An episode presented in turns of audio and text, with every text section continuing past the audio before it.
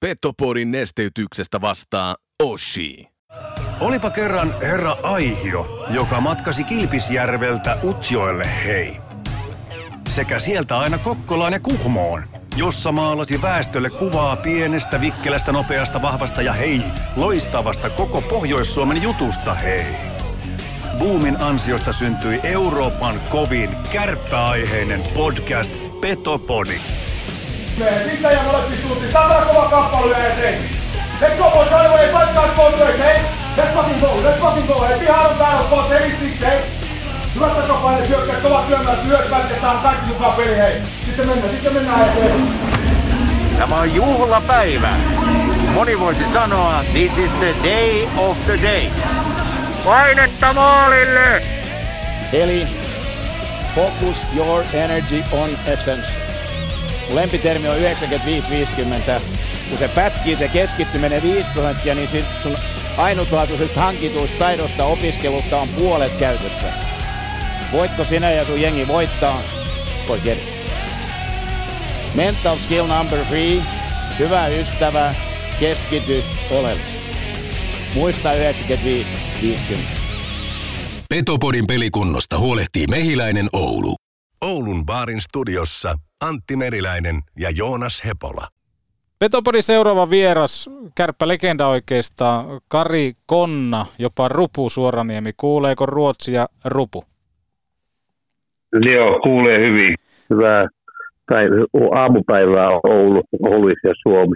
Tota, tässä kohtaa varmaan voitaisiin ottaa kansan rakastama ohjelmaosio heti alkuun, niin saadaan pikkusen lämmiteltyä, niin laitetaanpa täältä tunnaria soimaan ja Ahmiksen aletaan top kohta kolme. kysymään No, tää Onko on se nyt konna vai rupu? Jommalta kehityspäivien kummalta. Innovaatioita. Taidan tässä kohtaa kuunnella Niin, mieluummin mielenkiintoista olisi kuulla noita lempinimen myöskin taustatarina, mutta ehkä sekin kuullaan. ehkä sekin kuullaan. Katsotaan missä vireessä ollaan. Ah, miksen top 3, joka tuttuun tapaan tarjoaa liikuntakeskus Hukka. Menkää ihmiset laittamaan ruotonne kuntoon osoitteessa hukka.net Euroopan monipuolisin ryhmäliikunta. Tai sitten ihan vaan soolona, kun meet kuntosalia harrastaa, tai pallopelit, jne, hukka.net.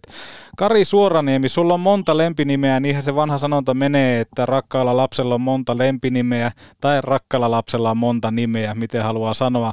Konna, Rupu, niin top kolme ihmiset, ketkä näitä lempinimiä on sulle keksinyt. No kyllä ne varmaan sieltä Rommakosta on tullut. Siellähän niitä oli, meitä oli paljon lapsia ja siellä ne suurimmat suusoittajat on ollut ja keksijät. Onko tässä niinku tonni, Tuo, tuohia allua. mistä tämä konna tuli? Mä en tiedä, oliko mä tuota, mä oon lapsena ajanut pyörälle ja sitten mä oon kaatunut ja mä oon ollut niinku rupikko. Mulla on ollut rupia, kun roppa täynnä, se on jäänyt se, mulla on ollut rupikonna ja se konna on jäänyt siihen jäljelle. Kato, kun mä, mä aloin heti miettiä, että voiko tämä rupu olla jotenkin tämmöinen, että onko se niinku kova ollut piereskelemään tai jotain muutakin, niin ilmeisesti nyt katkotaan huhuilta siivet. Sitä en muista. Sitä en muista, mutta pakko ottaa, kun mainitsit heti tuon Rommakko-kadun, siitä on ollut Petopodissakin hienoa tarinaa, siellä muun muassa Tuohimaa, Tuohimaakin on ensimmäiset pihapelinsä vetänyt, niin minkälaisia ajatuksia tulee, kun sanotaan Rommakko-katu? Siellä oli teitä aika paljon hyviä urheilijoita. Se oli kolme, kolme taloa oli siinä, oli ehkä noin 60 perhettä. Eli siinä oli tuota, näiden jääkiekkoilijoita oli tuossa, oli Kannes ja Arto ja se isä Lasse oli 60-luvun lopussa, 70-luvun vanha nyrkkeilijä, oli kärppiä tämmöinen kesällä veti reenejä. Sitten siinä asuu Alatalo Ilkka asui ja Jukka ja Seppo, joka oli taas Opsissa aikoina 60-luvulla huippujääpalloilija. Ja sitten siinä P-talossa asuu Alatalon Matti, että, joka pelasi myös kärpissä. Ja sitten meidän talossa asuu tuota, se oli Kimu, Pökö, meidän Seppo ja sitten minä. Jos soitan näitä vanhoja kärpäpelaajia. No siinä on ollut oikeastaan joukkue, mitä on lähdetty sitten uudelleen työstämään, niin tota, pakko kysyä, että oliko siellä minkälaiset pihapelit menossa aina, aina kun tota pojat pääsi yhtä aikaa askiin? Se oli, tuota, me asuttiin siinä Ousari 1 ja Ousari 2 oli, no kakkonen oli näitä Oulu-yhtiön niin taloja. Ja siinä oli sitten kenttä, jonka tuo niin tehtä auto kävi hauraamassa aamusi. Mutta sitten kato, kun oli ikä, eri ikäluokkia, mutta se oli koko ajan, se oli, se oli pesäpalloa, jalkapalloa, jääpalloa, jääkiekkaa niin ympäri vuoden. Ketkä niitä pelejä siellä, siellä siellä riitti pelaa. Jos oli kato, ihan erilaisia ikäluokkia, että tuota, nämä oli, niinku, mulla oli vanhempia, nämä Pökö ja Tuohi oli se, ja Kimu oli myös siinä. Et niillä oli vähän omaa pelit, ja sitten me nuoremmat pelattiin sitten omia pelejä. Mitä, mitä sitten, Kari Suoranemi, tällä hetkellä arkeen kuuluu? Tosiaan Suomen rajojen ulkopuolelle puhelu meni ja siellä olet viihtynyt jo, voi sanoa, että aika pitkä.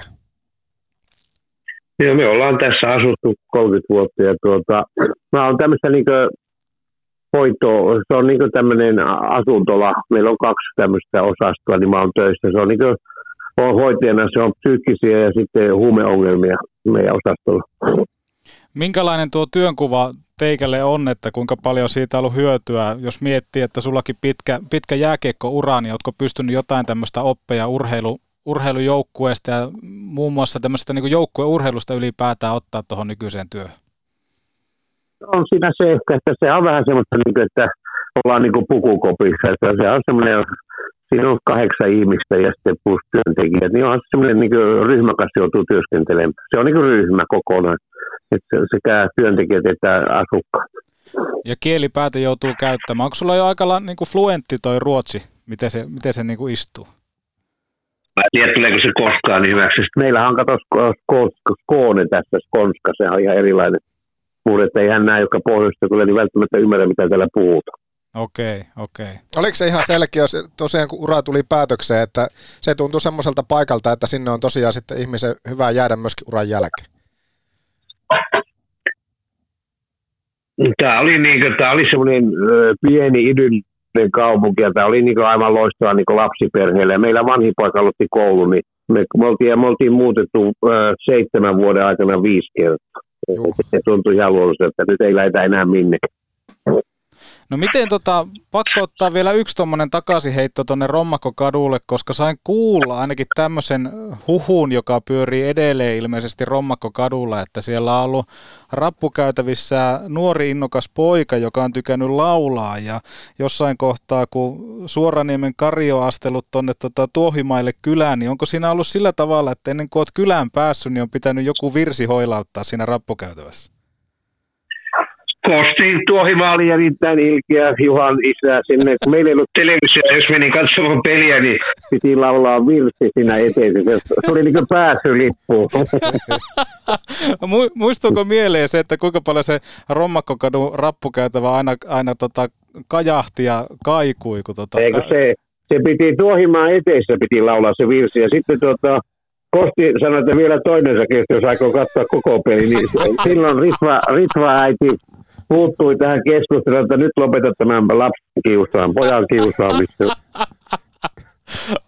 O- Ai, toi on muuten aika hi- hieno pääsylippu ja pitäisi muutenkin ottaa, että jos siellä porukka jo, jonkunnäköistä kisastudiota jatkossa pitää, että kun kaverit tulee, niin vähän ehkä testata, että kroppaaliko. Joo, mutta Kosti oli muuten aina oli hauska mies. Joo. Hien, hienoa, hie, hienoa tarinaa, kyllä. Tota, teikäläiselläkin kuitenkin jääkiekko jossain kohtaa alkoi painamaan niin sanotusti tämmöiseen niin vakiorooliin ja sitä pääsit myöskin ammatiksessa pelaamaan, mutta sullakin kuitenkin ilmeisesti jo- jonkunnäköistä yleisurheilutaustaakin löytyy. No mä olin niin enemmän, äh, siis, äh, mä olin tämmöinen, niin hyppäsin korkeutta ja tuhatta metriä mä juoksin pyrinnöissä sillä ja mä olin kiinnostunut aika paljon enemmän sitä yleisurheilusta, mutta sitten kaikki, sitten pelattiin pesäpalloa myös siinä, niin kuin oli tämä Lipo sisällissarja, että siinäpä ne oli, ja sitten OTPssä sisäistä sarjaa, oliko se Heinäpäässä oli Ol- Liitsi oli, niin siinä oli ne kesäharrastukset. No miten se sitten toi kärpät, kärpät valikoitu sitten, sitten omaksi seuraksi ja miksi se jääkiekko veti sitten puolelle? No siinä kaverit pelasi jääkiekkoa. No muutettiin Raksilaan, kato sinne. Tuota, ja siinä, siellähän oli Reksaa ja Jupea ja Timo Saari. Ja siellä oli paljon sitten, Pakkalassa oli paljon kanssa sitä peliä, että siellä pelattiin se pihapeli siellä jäällä ja siinä, siinä, siinä kaveripiiri oli, jotka pelasi jääkiekkoa sitten. No miten sitten, kun siellä on ollut tuommoista legendatason puolustajaa toki nykypäivänä, mutta silloin varmaan nuoria lupaava pelaaja Reijo Ruotsalainen, niin näkikö siitä jo silloin ulkokentillä, että tuosta tulee jotain? Se oli, Reksalla oli ihan mielenkiintoinen luistelu ja sitten mä muistan, että eikä se ollut 12, kun se veteli jo sieltä ö, lämäreitä keskialueita yläpesiä se luistelu oli aivan valtava ja se oli mieletön, se reenasi paljon. Se oli paljon jäällä. Me oltiin paljon, pelattiin siellä niin pelejä Pakkalan kentällä ja sitten kun se Reksa silloin 15-vuotena nousi ykköseen, niin se, me oltiin aina illalla, niin se tuli aina, mä tein ykkösiivisen pelin jälkeen vielä sen pelin jälkeen meidän kanssa hönssyä sinne tekojään. niin kuin yhdeksän jälkeen. Toista Joo. Joo, se oli tuo Rautio oli tämä, Juhani Rautio oli vanha OTV-pelaaja, oli tuota vahtimestarina ja se oli viksu, se ei niin meitä ajanut, se, se ei se pitänyt kiirettä pois työstä, niin me saatiin pelata aika pitkään siellä silloin kymmeneen puoli yhteentoista asti yöllä. Ja, no sittenhän se vaikutti tietenkin, että se koulu aina kerennyt silloin aamulla. No mutta urheilu on, vienyt, urheilu on vienyt mennessä ja tuossa on aika, aika iso ero myöskin nykypäivään, että nimenomaan siellä on annettu niin sanotusti pelata, että jos pojillakin tai lapsilla ylipäätään riittää virtaan, kun tuntuu, että nykyään monesti jopa maalit laitetaan kaltereilla kiinni, ettei kukaan vaan tule potkimaan tai lämimään. Niin ja sitten kun jos katsoo pihoja, niin ei sillä edes lapset pelaa, kun on, on, on, tietokone on vienyt Nimenomaan, nimenomaan. tänä päivänä. Eihän niitä näe, kun piha, pihat on tyhjiä. Miten sä muuten tuohon aikaan sitten koulun käynti, kun sanoit, että välillä pelattiin niin paljon, että hyvä, että kouluun kerkes, niin minkälainen koulun kävijä oli Kari Suoranimi tuohon aikaan? Kyllä mä olin aika huono, että en mä tuota paljon läksyjä koskaan lukenut. Siinä jäi Petro. En ollut mikään erikoinen. Joo, en ollut mikään erikoinen oppi. Joo. Minkälainen se oli yhdistää nimenomaan toi niin kuin jääkiekko silloin ja koulun käynti? Missä kohtaa se koulu sitten jäi kokonaan pois? Muistatko tätä? No mulla tuli se, että mä tuota vasta alkoin, niin kuin, mä olin siellä Siläsarissa, mä olin niin maalivahtina. Mm. Sinne 3-14 ikää. Mutta sitten kun jäähalli tuli, niin silloin mulla niin tuli, että ei jumalasukaan. Se oli niin hieno, kun se jäähalli tuli sen Raksila, niin silloin mä tuota, ajattelin, että nyt niin satsata jääkiekkoa. Silloin mä pääsin siihen se oli kärppien C-juniori, että mulla oli niin tuuri, että oli käytännössä kakkosjoukko, kun nämä kaikki parhaat oli tuota, tämä ikäluokka oli jo mennyt niin B- ja A-junioreihin. Ja Reksa oli jo silloin, me oltiin sama ikäluokka, niin se oli jo ykkösessä 15-vuotiaana. Minkälainen... Että siitä se alkoi. Hmm. Minkälainen meillä se... oli, kato, ne re, reenit oli aina myöhään, ne oli yhdeksältä. Eihän sitä oltu kotona kuin joskus puoli kahden, kahdentoista aikaa ja aamulla ihan puhki, kun piti lähteä kouluun. No varmasti. Piti kysyä tuossa, että minkälainen se oli nimenomaan se, se ympäristö silloin, kun jäähalli tuli, koska nythän me ollaan siinä tilanteessa, että täällä Kansa Oulussa odottaa tätä monitoimiareenaa ja päästään kokemaan aika lailla semmoinen sama fiilis, että jotain uutta tulee, niin silloin kuitenkin oltiin pelattu pihalla paljon, ja sitten kun yhtäkkiä tulee tuommoinen sisähalli, niin kuvaile, vie meidät vähän siihen hetkeen, kun se Raksilaan tuli jäähalli. No sitä käytiin, me asuttiin siinä Ratakadulla, eli sehän nyt se uusi halli tulee siihen, tulee melkein niin kuin meitä vastapäätä, missä me asuttiin. Joo. Siihen Markettein kupeeseen, poliisitalo, mikä siellä, poliisitalon paikka.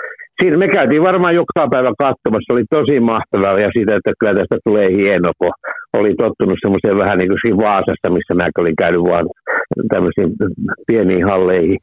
Että tästä tulee tosi hieno ja oli ja se varmaan hieno silloin siihen aikaan, 75, kun se oli, kun se valmistui. Mm.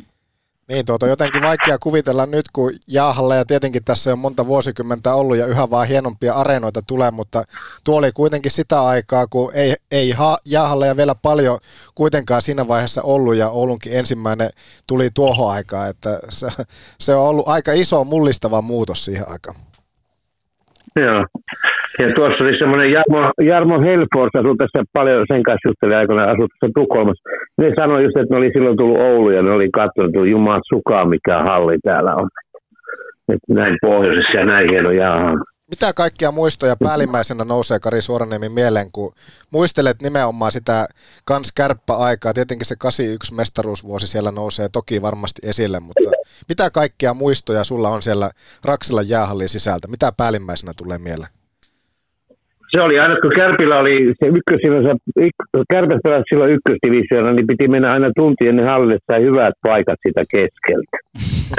No, 5-16-vuotiaita oltiin silloin ja sitten tietenkin se, se oli se ensimmäinen se nousu, kärpät nousi, se oli aivan mahtavaa ja sitten se tunnelma, kun oli paljon katsojia peleissä, se oli ykkösdivisioona ja sitten kun tietenkin kun Henkka, Henkka tuli ja voitti pistepörssi, se oli se ensimmäinen liikavuosi ja Kimu, Kimu valittiin vuoden tulokkaaksi. Ja se oli se tunnelma ja sitten oli paljon yleisöä ja se oli semmoinen hur, hur, hurmos oli Oulussa se. Niin, se on, se on jotenkin viestittänyt sitä, että Kärpi Lali, kun sanoit, sanoit tuossa aiemmin, kun juteltiin, että Kärpät oli silloin tulossa, kun Kärpät voitti 81 mestaruuden, niin Pystykö sen aistiin, että, että Kärpillä on jotenkin poikkeuksellisia talentteja, koska jos miettii 81 mestaruusjoukkuettakin, niin ei semmoista mestaruutta olisi tullut, jos siellä olisi pelkkiä vahvistuksia ollut jostain muualta. No se, se oli tuota, siinä oli Mikki ja äh, Ari Helkre oli aina ulkopuoliset. Kyllä. Ja sitten mä en tiedä, että oliko meitä, no meitä oli varmaan ky, kymmenen, ky, ky, kymmenkunta oli tuota, jotka oli syntynyt siinä 59, yli 10, 59, 61. Mm. Ja just se Reksan, isä Reksan valmennustyö sieltä E-junnosta asti, milloin ne voitti ensimmäisen mestaruuden silloin vuonna 1971. Niin tuota, se perustyö, mikä Reksa oli tehnyt, niin sehän oli, niin kuin isä Reksa, niin se oli pohja tälle joukkueelle.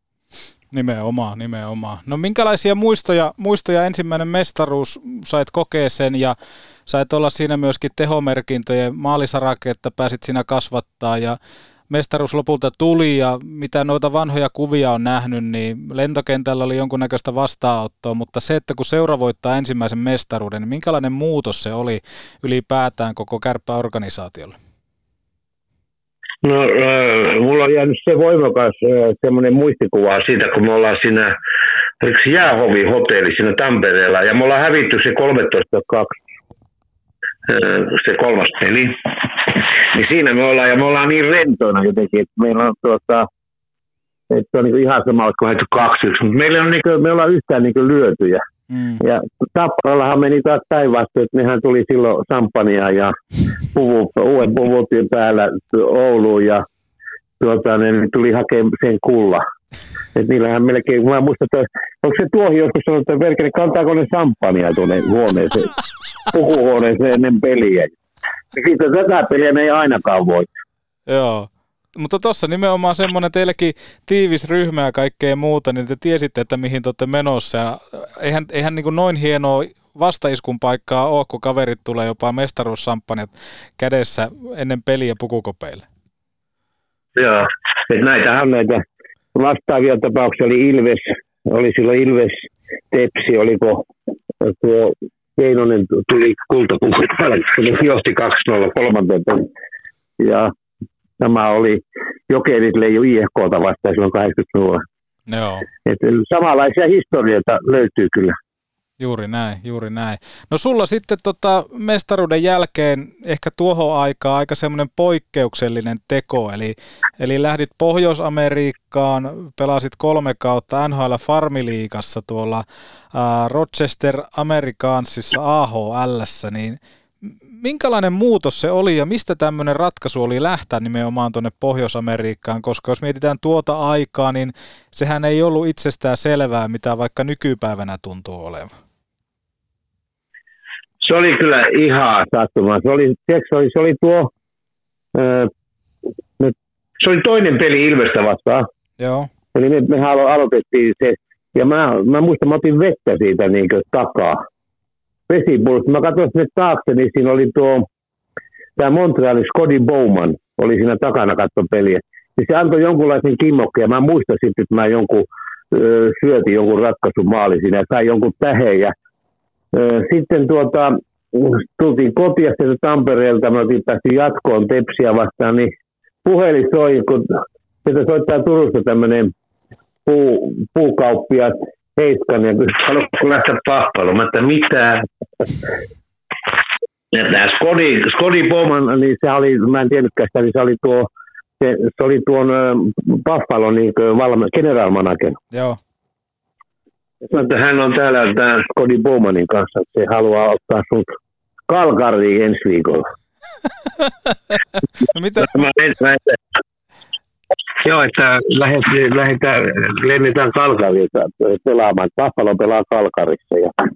No sitten tuota, se kysyi, että haluatko sä tulla Buffalo, että haluaa neuvotella sen ensimmäisen kepsipelin jälkeen, mikä oli semifinä ja eipä siinä sitten, mulla oli veli siellä, oli sitten kaverina niissä neuvottelussa. No eikä se paljon teki rahat ja sopimukset, tämä Kärpissä oli silloin juniori, niin, niin eipä siinä paljon muuta kuin kirjoitettiin sopimus alle. Ja siitä, siitä tuli paljon varmaan siihen virtaa siihen loppukauteenkin sitten, että sinä innostui vielä enemmän siihen loppupeleen. Mitä sä koet, niin nousi itse. Mitä sä koet, että minkälainen valmiustaso sulla oli silloin lähteä tuonne Rapakon toiselle puolelle? ei varmaan hirveän erikoinen. Ei varmaan, ei ollut paljon. Mä tulin, mähän olin vasta ollut pari vuotta niin A-joukkueesta. Tämä tuli aika nopeasti sieltä A-junioreista ja A-joukkueesta. Oliko pari kautta pelannut? Miten tota, kun sanoit, että so, sopimus tehtiin, niin minkä, minkälaisista rahasummista puhutaan? Koska nykypäivänähän kaikki on kaikkien tiedossa, kun tehdään NHL-organisaatiosopimus, niin miten tuohon aikaa raha näytteli näissä sopimuksissa roolia? No, siinä oli NHL, oli silloin se keskipalkka, se liikkui siellä 120 keskipalkka siis, 120 000 dollaria. Joo. Oli, mä, mä tein sitä neljän vuoden sopimus. Mulla oli se, jos siinä NHL olisi ollut, niin se oli joku vähän 90 000, 80 000 oli se NHL-sopimus. Ja sitten siinä oli farmisopimus ja sitten siinä oli signing bonus. No niin, toihan kuitenkin kuulostaa kivalta, mutta onhan toi tommonen, että kauhean ei valmiuksia ollut, mutta sitten kun siirryttiin sinne Pohjois-Amerikkaan, niin oliko yhtään tämmöistä kulttuurisokkia tai jotain muuta, kun ikäs Raksilassa ja Oulussa ylipäätään ja Rommakkokadulla asunut, niin kerro vähän siitä, kun saavuttiin uuteen maailmaan. Joo, se oli tuota, Buffalo oli silloin se oli top 5 joukkue ja se, se, oli, se oli hyvä joukkue, se oli hyviä pelaajia ja mutta ne oli tosi ystävällisiä, ne otti heti niin kuin, niin kuin huostaansa, että ne oli, ja sitten se oli niin kuin ammattimaista ja kaikki, kaikki oli niin hienoa viimeisen päälle. Mutta sitten mähän tuota, mä pelasin siellä niin sen, mä lähdin heti siitä mestaruuden jälkeen. Mä pelasin siellä farmissa joku viisi peliä ja sen jälkeen mä siirtyin tuohon Buffaloon niin tämmöiseen playoff-harjoitteluun. Eli meitä oli joku kymmenen äh, näitä farmipelaajia junioria, jotka reenasivat siinä sivussa sitten, niin kun Buffalo pelasi niitä playoff-pelejä. Ja matkustettiin sitten niiden kanssa. Se oli Minnesota vasta, kun niillä oli pelit silloin. Et nähtiin sitä niin playoff-hokkia Ajatus tietenkin varmasti oli päästä pelaamaan ylös sitten NRin puolelle. Kuinka lähellä tai kaukana se nyt sitten loppujen lopuksi oli? Mä olin sen kaksi vuotta ja mä tuota oli joka, joka vuosi, mä olin se viimeinen, joka tippui siitä. Oho. Mutta se, mikä oli niin kuin näin jälkikäteen, että se niin, kukaan ei motivoinut mitenkään, kukaan ei puhunut mitään. Et se oli niin aika, aika kuitenkin kivikaustasolla se, että miten nuoria pelaajia niin motivoja ja kerrotaan. Siellä vaan kylmästi sanottiin, että me ollaan katsottu nyt, että sä lähdet niin farmiin. Ja tuohon aikaan... Ei kyllä kukaan, kukaan ei kyllä puhunut mitään eikä motivoinut. Se oli kyllä ihan uskomatonta näin jälkikäteen. Ja tuohon, tuo, tuohon aikahan se peli on ollut ihan erilaista. Ja paljon on kuullut tarinoita, mitä on kuunnellut tämmöisiä urajälkeisiä haastatteluita siitä, että kun eurooppalainen pelaaja siirtyy Pohjois-Amerikkaan, niin häntä pikkusen otetaan enemmän. Ja tuohon aikaan todellakin sai käyttää mailaa ja kaikkea muuta, niin tuliko sulle mitään tuommoisia tervetuloa Pohjois-Amerikkaan hetkiä, että siellä otettiin vähän nuorelta pelaajalta luuloja pois? Kyllä se, kyllä se ensimmäisenä vuonna oli ihan, että me oltiin niin, ja oli siinä me, meilläkin tuota, esimerkiksi pela, sattuu joku pelaaja, mitä me niin tänne tullaan niin heidän niin palkkoja ottamaan tai heidän leipää syömään. Saatto kuulla siinä omassa joukkueessakin. mitä te niin tännekin Euroopasta, eurooppalaista. Sulle, su, su, sulle kuitenkin tuli tota Kai Suikkanen sinne sama, samaa seuraa jossain kohtaa, niin miten Suikkanen sopeutui sinne ja oliko teillä sitten pohjoisen poikien välillä hauskaa pitää yhteyttä siellä?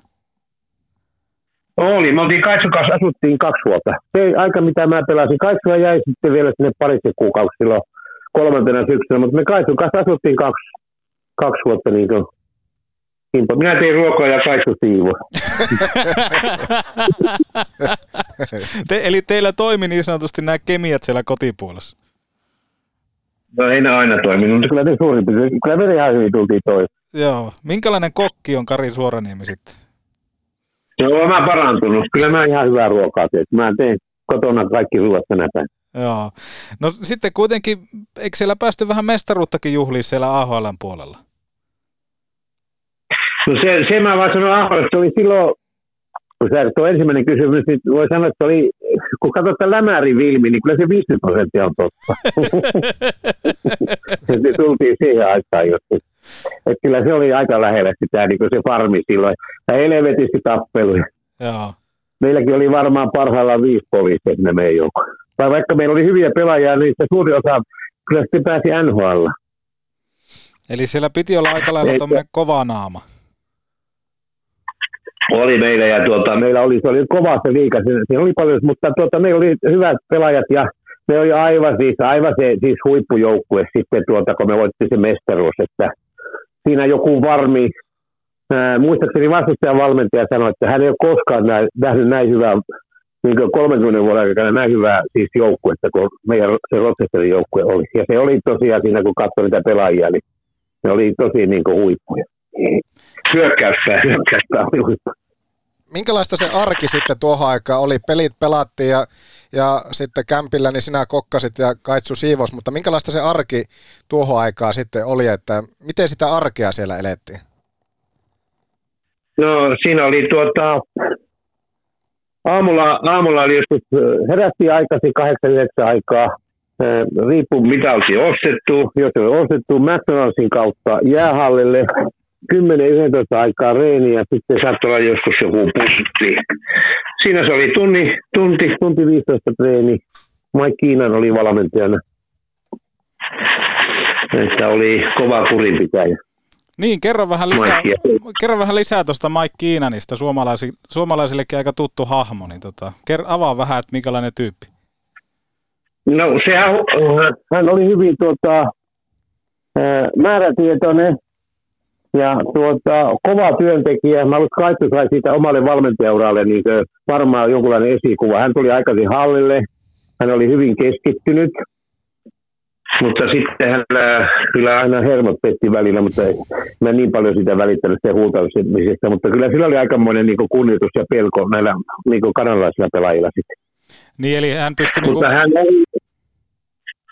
Niin sano vaan. Hän, hän oli hänellä oli niin selvät tavoitteet, että hän oli hyvin määrätietoinen. Hänen, hän, me käytiin joskus yhdessä, se pani mut joskus juoksen lenkille ja hänen suosikkiurheilijansa oli Lasse Vire. Oho! Joka hän oli näin Montrealissa, oli käynyt katsomassa, kun Vire voitti 10 000 metriä. Joo. Aika hien, hienoa, että tuommoinen yhteys myöskin suomalaiseen urheiluun Kiinanilta löytyy. Miten tota, jos, jos miettii kun kolme kautta pelasit tuolla farmissa, niin minkälaista oppia se sulle antoi ja kuinka paljon se avasi myöskin tämmöistä niin kuin, miten tämä nyt sanotaan, sanotaanko sillä tavalla, että tämmöistä niin kuin ymmärrystä erilaista kulttuuria kohtaan? No, siinä oli se, että kun itse ei ollut tottunut siihen pelin määrään, se oli kato valtava, mekin pelattiin varmaan sata peliä vuodessa, mutta nämä oli jo tottunut juniorin liikoissa nämä, niin nämä pelaajat, jotka oli meillä. Et se oli, ne oli niin tottunut siihen. Se ei aikaa, että kun sä totut siihen rytmiin ja miten siinä pelataan, niin kuin, onko se 13 peliä kuukaudessa. Et se on semmoista niin Suomen playoff-tahtia. Onhan se Suomessakin noussut nykyään on pelimäärä. Mm. Silloinhan kun me lähdettiin, oli 36 peliä. Niin kuin kaudessa. Kyllä. Sarjapelejä. Nyt niitä on varmaan, onko se 60 on tänne. Petopodi. Aina auki, ei koskaan kiinni. Pizzattaako? Nauti baarin pizza. Neste Oulun baari Maikkula. Yksi. Hei, ootas ootas, mä unohdin laittaa... Ai! Hammassuojat. Onneksi Mehiläisen tapaturmapäivystyksessä hoidetaan myös hammastapaturmat. Mehiläinen. Elämä tehtävänä jo vuodesta 1909. Jos sä joudut raskaan ajoneuvos ja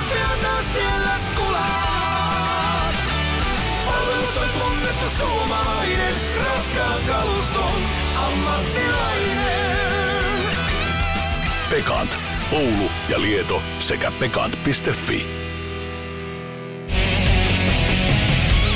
Niin, että ei siinä toisin sanoen, siinä pelattiin niin paljon, että ei sillä semmoiselle arkiarjelle paljon tilaa tuolla, tuolla periodilla varmasti sitten ollutkaan, että se oli aika paljon peliä ehdolla.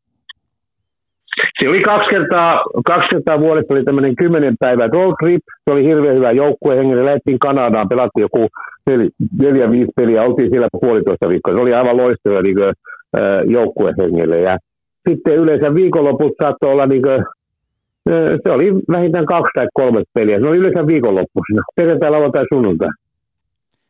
Miten tota, sitten kun se tosiaan olit viimeinen, joka aina tippui siitä NR, NR tota, junasta, niin minkä takia siinä kohtaa sitten kolmen kauden jälkeen takas Suomeen ja Kärppiin?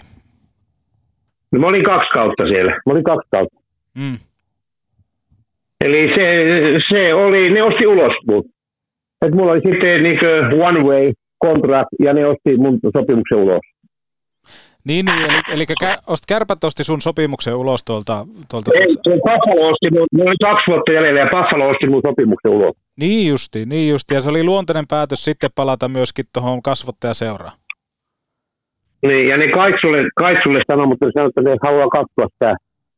Muistaakseni oliko se, että jos se haluaa, niin se jää jää. Se jäi sinne Rochesteriin, että se haluaa vielä yrittää. Ja, mutta sitten se kaikki tuli pari kuukautta myöhemmin tuota, kärppiin sitten. Tuliko se sen takia takaisin kärppiin, kun kukaan ei tehnyt kämpillä ruokaa? Joo, kyllä se oli, oli siellä hyvässä ravintolassa. Miten tota, jos, jos miettii, että sulla oli kuitenkin semmoista niinku kovaa koulua tuossa Pohjois-Amerikassa, kun puhutaan jääkiekosta kaukalossa, ja sitten kun tulit takaisin Suomeen, niin kuinka paljon valmiimpi pelaaja suoranimi siinä kohtaa oli, kun puhuttiin tuosta, että lähtökohtaisesti, että kovin valmis pelaaja ollut siitä, kun lähdit Amerikkaan, niin minkälaista taustaa siihen oli sitten peliin kertynyt siinä kohtaa, kun tämmöistä kokemusta oli päässyt kartoittamaan? Kyllähän siinä tuli niinku rutiinia ja kovuutta, tiedätkö, että se oli monesti kun reissattiin pitkiä matkoja joutui pelaamaan, niin kyllä siinä semmoista kovuutta ja kestävyyttä tuli, psyykkistä kestävyyttä. Et se on niinku aika kova se farmi, niin kuin mä olen kuvita, kun sä pussilla mennään ympäri maata. Ei ole mikään helppo sarja. Eli varmaan vähän tämmöinen niin enemmän ammattimaisuutta oli kertynyt ja nimenomaan jääkekkonkin tullut vähän ehkä semmoista niin kuin isännän oteetta. Voinko, voinko ymmärtää puheesi oikein? Joo, ja tuo mä katsoin, että jos olisi päänyt juniorina käymään yhden vuoden siellä, niin se voi olla ihan erilaista, kun Tottomissa ei ole. Eli siellä joku Ristian Ruuttuhan oli juniorina ja Pikkanen ja näitähän kävi juniorina jo pelaamassa. Näkivät sen touhu, mitä se oli maajoukkuekin tuli tutuksi, niin minkälaisia muistoja sulla nimenomaan sitten noilta maajoukkuereissuilta on? No se oli, silloin kun me voitettiin se mestaruus, niin mä pääsin sinne Kananakappi-leirille. Ja se oli hieno, tuota, Seppo oli siellä leirillä. Mun velipoika, se oli ensimmäinen ainut kerta, kun me oltiin yhtä aikaa siinä niin kuin se maajoukkuekuviossa. No sitten mä olin Vellun kanssa istuin vierekkäin ja sitten mä olin semmoinen kaksityyppinen. Kyllä se vähän tuntui oudolta, kun eihän siinä ollut kuin muuta vuosi katsonut niitä Vellun puru, näitä kuvia, jääkiekokuvia selailu. Tuosta nyky... Vello, ve, Vello, Vello soitti suuta mulle siinä parin päivälläkin, kun niillä ässien pelaajilla oikein kulkenut jalkalla, se soitti suuta, tai sanoi mulle, Kari, mitä mieltä se on, miten nämä kentät pitäisi laittaa? mä, mä menin, Älä Nyky, nykypäivänä kuulee tosi paljon positiivista, etenkin tuosta maajoukkueympyrästä, niin minkälainen tuohon aikaa oli tuo maajoukkueympyrä, ja oliko siellä jotain semmoista vastakkainasettelua, koska jossain kohtaa oli tämmöistä juttua, että saattoi olla ehkä Helsingin herrat pikkusen enemmän äänessä jossain kohtaa, mutta miten itse muistelet omaa maajoukkueuraa, että minkälainen se ympäristö oli toimia? mun mielestä se, se oli aina hyvä niin se henki, ei sillä ole mitään. Kyllä se sitten loppu, kun, kun tuli sinne leirille, niin ei siinä niin ollut mikään iäkkoa ja ei sitä niin tuntenut Et ne oli, niin kuin, se suuri osa oli tosi hauska ja mukavia kavereita. Kyllä se oli se niin Suomi, Suomi-poika, jos sanotaan näin. Paljon, paljon varmaan hienoja muistoja ja sitten, että on päässyt myöskin reissaamaan, etenkin maajoukkueenkin mukana, niin tota, minkälaista nousee mieleen, jos heitetään vaikka semmoinen, että olette pelannut Neuvostoliitossa aikana MM-kisoja, niin minkälainen kokemus se oli? No, se, no sehän meni sitten päin se yksi peli siinä. Tuota. Mutta tuota, eihän, sehän, on, sehän oli sillä tavalla, että eihän sitä moni ole. Kun me lähdettiin silloin Moskovaan, niin mä, luulin, että mä en ollut kuukautta ollut jäällä, mm. koska sehän oli Alpo Suhonen oli valmentaja. Joo. Ja sehän Alpo hyppäsi siitä vähän ennen kisoja. Sittenhän se Rauno Korpi tuli ja sinne se soitti sitten pelaajat. Meitä oli varmaan, mä en tiedä montako meitä, jotka ei ollut kuukauteen niin ollut yhtään jäällä ja suoraan kisoihin. Ja sitten se, se joukkueen tavoitehan oli, tai maajoukkueen tavoite oli pitää Suomi niin sarjassa. Niin yhtäkkiä me pelattiinkin mitalleista. se oli vähän semmoinen, mutta tuota, se, että siinä se oli lähellä, mutta ei mua se ikinä niin sen kummempi harvoittaa. Mutta on sitä tullut kuittausta vielä tähänkin päivään asti, että ihmiset jaksaa muistuttaa siitä. Et mä itse olen kyllä päässyt sitä hyvin hyvin. Joo, nimenomaan. Mutta, mutta varmaan mm. aika, aika myöskin hienoa, hienoa tuommoinen, että on nähnyt vähän niin kuin erilaista, että, että on menty vähän niin kuin ylämäkeen vuoristoratamaisesti ja sitten kuitenkin välillä pärjätty ja välillä ei ole pärjätty. Että varmaan kaiken näköistä oppia on karttunut mukaan myöskin maajoukkuepolulta. Ja en mä tiedä sitä alkuun, se sieltä 78, kun tämä niin Euroopan mestaruus 18 vuotta sitten, siellä on jonkunlainen pohja ollut varmaan.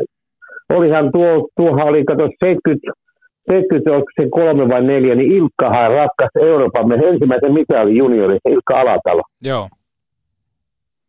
Eli tuota, mutta kuitenkin tämä 78, niin sehän kuvastaa, että Suomella, niin kuin, että siellä on varmaan ollut semmoinen niin pohja ja semmoista henkinen, henkinen niin pohja, että me voidaan niin menestyä niin jääkiekossa ja niin kuin ketä tahansa vastaan.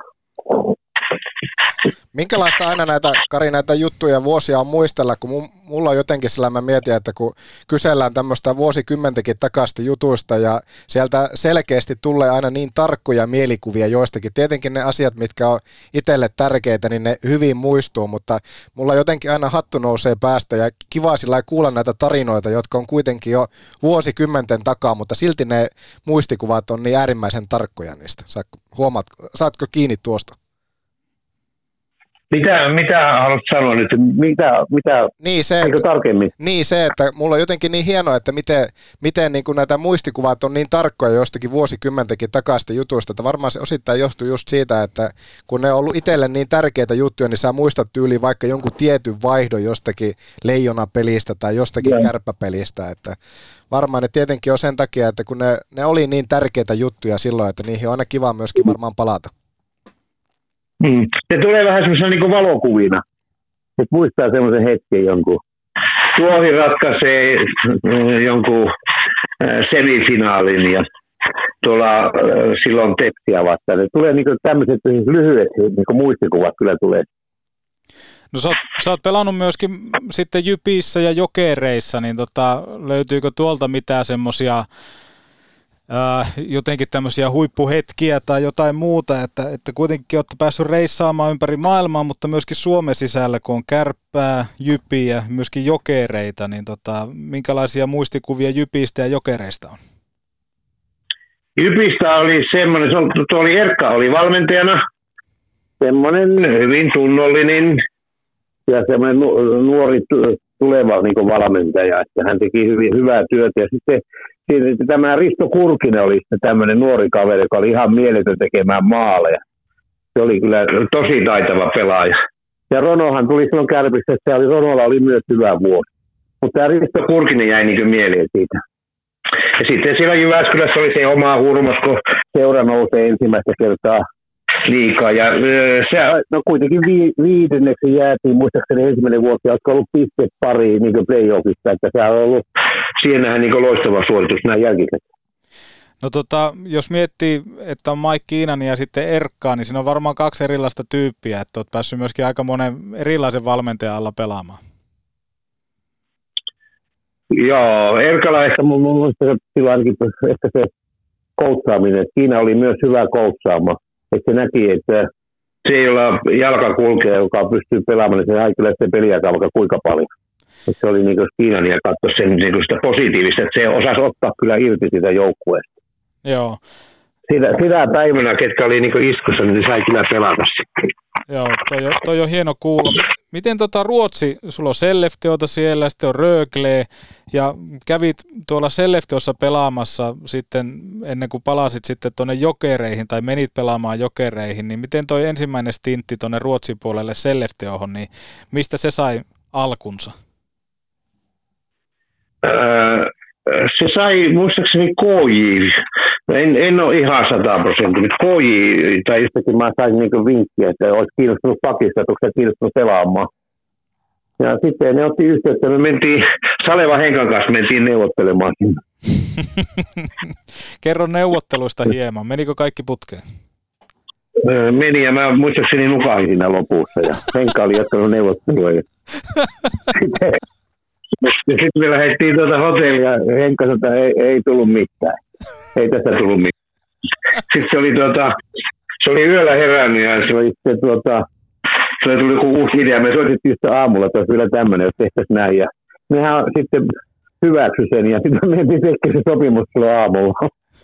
No mikä se, idea, mikä se idea oli? Mä en muista yhtään, mitä se, en muista yhtään, että mikä siinä oli se, että mitä me annettiin peliksi tai ha- haluttiin uusia, mutta Henkka oli sen keksinyt yöllä ja sitten me aamulla kirjoitettiin sitten lähdettiin takaisin Jyväskylle.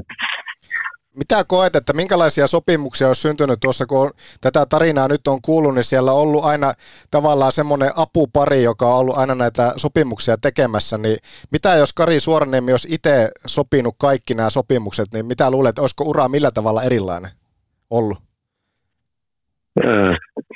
No, se on kyllä vaikea sanoa, mutta kyllä mä jonkun sopimuksen se teinkin itse, että ei se mitään, mutta tuota, ää, Henkka oli hyvä, se oli hyvä apu, se hallitsi kielen ja se, siihen, kyllä mä pystyn luottaa jotenkin, että se oli niin se turvallinen. Sitten kyllä tuota, juuri tämän kielen takia, että se oli pakko olla joku kaveri. No s- sitten myöskin Ruotsissa tota Röglen paitaa oot edustanut ja tota, sielläkin ilmeisesti tämmöistä niinku karsintapeliä oot päässyt myöskin, myöskin aistimaan ja nytkin toki Suomen jääkekossa puhutaan paljon siitä, että liika auki, onko se nykyään auki, ehkä ei niin urheilu se, niinku kilpailun kautta, mutta tota, miten toi Rögle maistui, maistui tota Suoraniemelle? Täällä oli hienoa, täällä oli aivan loistavat nämä fanit. Ja täällä oli aivan hienoa, tosi hienoja nämä ihmiset oli. Ja täällä oli kiekkokulttuuria sieltä, ne oli 60-luvulla ollut viimeksi. Eli täällä ne oli Ulf Sterne ja Pentti Linnekleen oli ensimmäinen suomalainen. Täällä. Ja ne oli niinku 60-luvulla ollut niinku korkeammassa sarjassa, mutta se oli joku, olisiko se ollut Alsvelska nimeltä tai joku mikä se sarjan nimi silloin oli. Mutta nyt sitten oli uusi kuume ja me noustiin silloin ensimmäisenä vuonna heti. Ja tuota, no sitten sen jälkeen Röklellä oli semmoinen vähän taantumavaihe niin kaikille, niin Kärpillä oli silloin, Röklellä oli ihan samalla, niin se oli menossa konkurssi. Mutta nyt on tullut uudestaan ja se on yksi, ää, sanoisin jopa ekonomisesti vahvimpia seuroja ää, koko Ruotsissa. On varmaan joku top, top nelonen, niin kuin tämä talous ja kaikki täällä. Ja sitten halli on täynnä. Ollut joka peleissä tänäkin vuonna. Miten se nousu sitten, kun se tapahtuu, että sanoit, että on hienot fanit ja kaikki muut, niin voisi kuvitella, että se tunnelma on aikamoinen, niin kerro vähän, minkälaista se on nousta pelaamalla pääsarjaa? se on tosi kova. Se on tosi kova siinä, niin kuin silloin, että siinä on tuota, kun alasarjasta tuut. Siinä on, siinä on, ja sitten tuota, ää, ensin sarja pitää, sun pitää olla siinä, ää, silloin piti olla niin kuin, joku top kakkonen ja sitten pääsi niin kuin, siihen loppuplayoff. Et se on koko ajan niin kuin, semmoista vähän playoff-pelaamista jälkeen, kun lähdetään niin kuin, pelaamaan sitä tuota, niin kuin, siihen aikaan joulun jälkeen. Että joka peli on niin kuin, tärkeä. Et sun pitää olla koko ajan niin huipu. Että se ei ole helppo, helppo tie. Ei ole helppo tie var, varmaan, mutta tuohon tohon niinku tarvitaan aika lailla koko kaupunki taakse ja sitten kun se päättyy tuolle onnellisesti, niin mitä nyt on kärppienkin liikanousu aikanaan päässyt todistaa paikan päällä, niin mun mielestä ei edes niinku Suomen mestaruudet tai mitkään muut ole yhtä hienoa rinnalla, kun verrataan sitten, otetaan tuommoisen niinku liikanousu, joka tapahtuu pelaamalla, niin siinä on jotain semmoista, jotain semmoista juttua, mitä ei ehkä pysty sanottaakaan, mutta se on niin kuin kaikki kaikessa, kun puhutaan kilpaurheilusta, että kun pelaamalla päästään johonkin pisteeseen, ja siinäkin kun puhutaan, että pääset pääsarjaan, niin se on se mestaruus, että siellä ei ole mitään pokaalia, mitä nostellaan, vaan se on ehkä enemmänkin semmoinen kaikkien yhteinen juttu. Silloin kun seura, vaikka pieni seura nousee jonnekin ylös, niin voi vaan kuvitella, minkälaista se on sitten, kun se tuntuu hienolta katsomossa, niin minkälaista se on sitten olla osa pelaajistoa sitten tuommoisessa hienosti sanoit tuon. Hienosti sanoit, se on juuri e, Nuimaa koin se itsekin täällä. Että kyllä se oli niin rinnastettu siihen kärppien mestaruudet, kun me noustiin, koska nämä on tehnyt sitä ehkä 20 vuotta ne on yrittänyt koskaan Ne on aina päässyt lähelle ja lähelle. Ja sitten kun se kerrankin tulee ja sitten se koko kaupunki on niin elää mukana ja ne loppupelit, niin sehän on sama kuin, niin pelasi joku SM-finaali. Mm. Nimenomaan. Ja meillä oli se viides, viides peli, me voitettiin sitten jatkoajalla täällä Engelholm. Ja ihmiset on tehnyt 20 vuotta sitä ennen töitä, niin kyllä se on mahtava tunne. No mitä sitten, kun otetaan taas kääntöpuolelle se, että, että, että Rögle tipahti silloin tuonne ykkösdivaariin, niin minkälaista se sitten oli? No se, no se sponsorit häviää ja yleisö häviää ja mielenkiinto häviää ja sitten aletaan menee. Muutama vuosi ja aletaan tuota, ajatella, että tämä oli ihan hieno se kuitenkin pelata siellä eliseeriassa. Rökkille oli todella huono talous ja ei ollut varaa ostaa pelaajia. Ja sitten siihen meni varmaan se kymmenen vuotta ennen kuin alettiin tekemään uutta pohjaa. Ja nyt se on se ollut tuossa varmaan se 7-8 vuotta, kun se on ollut nyt tuossa eliseerissä. Ja on, nyt on halli on uusittu, hieno halli on ja kolme kertaa uusittu ja niin kuin sanoin, että loppuun myyty ja jos näet viime vuonna, vai oliko se, ei se jo viime, jo viime vuonna se oli CHL-finaali, niin tajuat minkälainen tunnelma, kun se oli Tappara vastaan, kun ne voitti Kyllä. Euroopan mestaruuden. Kyllä. Jos se, jos se tuli sinne kotiin katsomaan se tunnelma. Vetopodi. Haaveissa Ari Hillin jalkanopeus, Hepolan parta ja Kappe Björkvistin hymy. Kun lasi rikkoutuu, silloin suorantuu Oulun lasipalvelu. Nälkä! Issonkin nälkään. Grillillännen maistuvimmat evät. Ramin grilliltä, Kempeleestä. Jihaa!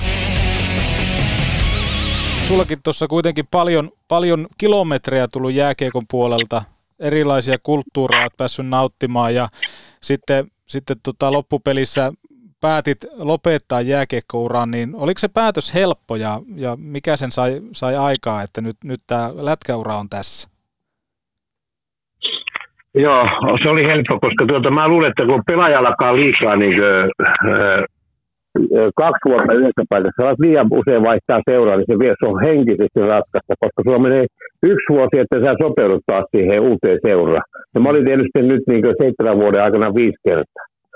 Niin, niin tuota, se on hirveän raskasta, kun sä koko ajan niin hypit ja teet. Ja, ja kyllä mä olin niin ihan valmis, että ei, ja sitten ei ollut niin enää sellaista motivaatiota. Ja täälläkin tämä Röklenian, kun alkoi sitten tosiaan säästämään koko ajan, että ei ollut enää sitä urheilusta tavoitetta mihin.